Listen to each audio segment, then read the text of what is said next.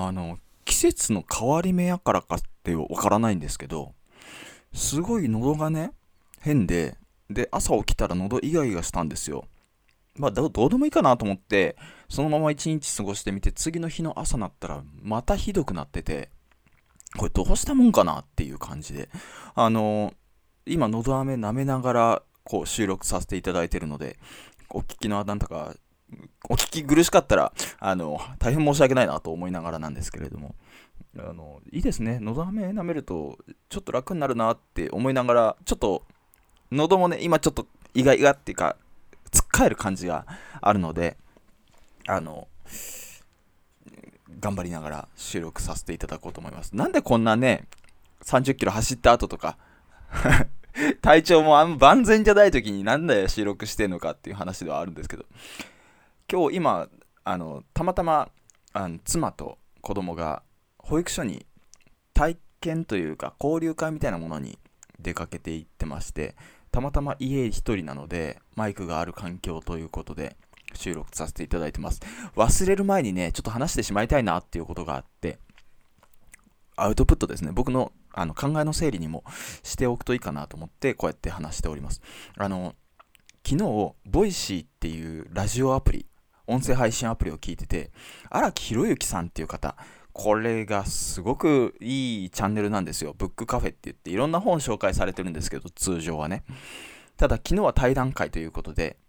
近内悠太さんという方と対談されてたんですよ。その中で人間ってもともとバグを抱えてるっていう話があって、これがものすごい面白かったので、僕なりにこう考えたことも合わせて、えー、配信してみたいなと思っております。どんなことを考えたかっていうと、まずどんな話がなされていたかっていうこのどんなことをインプットしたかっていうと人間もともとバグを抱えてるよっていう話をしてたんですよ。えどういうことって思うじゃないですか。人間もともとバグ抱えてるってどういうことって正常に生きれてるじゃんとかって思うんですけど例えばえっと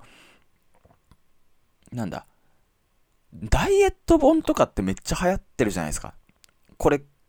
古今東西なのかよくわかんないですけど時代的には日本だけで見るとものすごい昔から多分僕が生まれた時からダイエット本ってあの流行りとして消えたことがないんじゃないかなと思うんですよ。でこの Voicy の中ではそのダイエットって生物的にはめちゃくちゃ特殊な行為だよねってバグな行為だよねっていうふうに言ってたんですよ。どういうことかというと生物って本来お腹ペコペコで飢餓状態っていうのがデフォルト、通常の状態なはずであると。だってそうですよね。あの、食べ物食べなきゃ死ぬんだけど、食べ物があまり有り余ってる時代なんて今までいつあったっていうことなんですよ。でね、それで考えると、あの、ダイエットが必要になるなんていうのは人間しか基本的にはないだろうと。物が有り余ってる。食べるものが有り余ってるなんて人間しかありえなくて文明の中ではすごい特殊であるとバグなんだということを言ってたんですよ。ダイエットっていう文化が。だって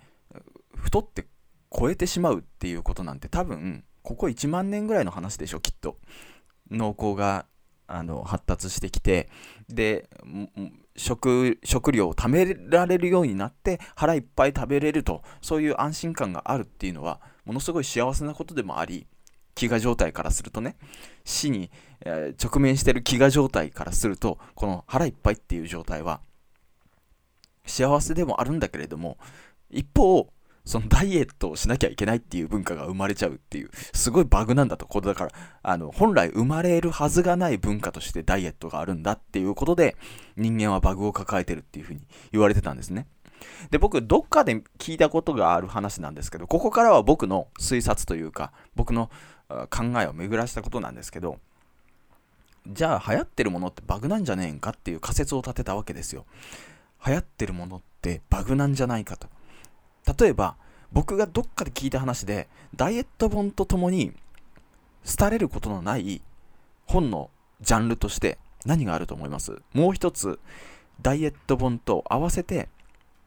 廃れることないずっと流行ってる定番のジャンルがあるそうなんですよ。これがね英会話なんですよ。英会話。英会話も言ったらバグなんじゃないかっていう仮説を立てたわけです。でもそういう仮説を立てたらなんとなく自分の中で腑に落ちてしまいましてどういうことかというとこの英会話って自分から英語圏の要は英会話って英語圏の人たちには全くあの必要のないスキルじゃないですか。日本人とか英語圏でない方たちが必要としてるスキルですよね。母国語が英語だったら英会話なんて学ぶ必要がないから。だってほら僕たちも日本語会話っていう 教室ってないでしょ。それは日本人じゃないからこそ受けるサービスじゃないですか。日本語会話って。でこの英会話に関する英語の勉強ですよね。英語の勉強に関する本っ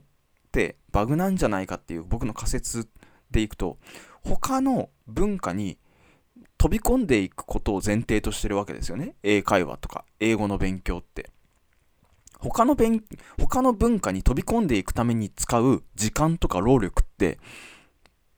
絶対人間以外にありえないですよねきっと。じゃないですか。だって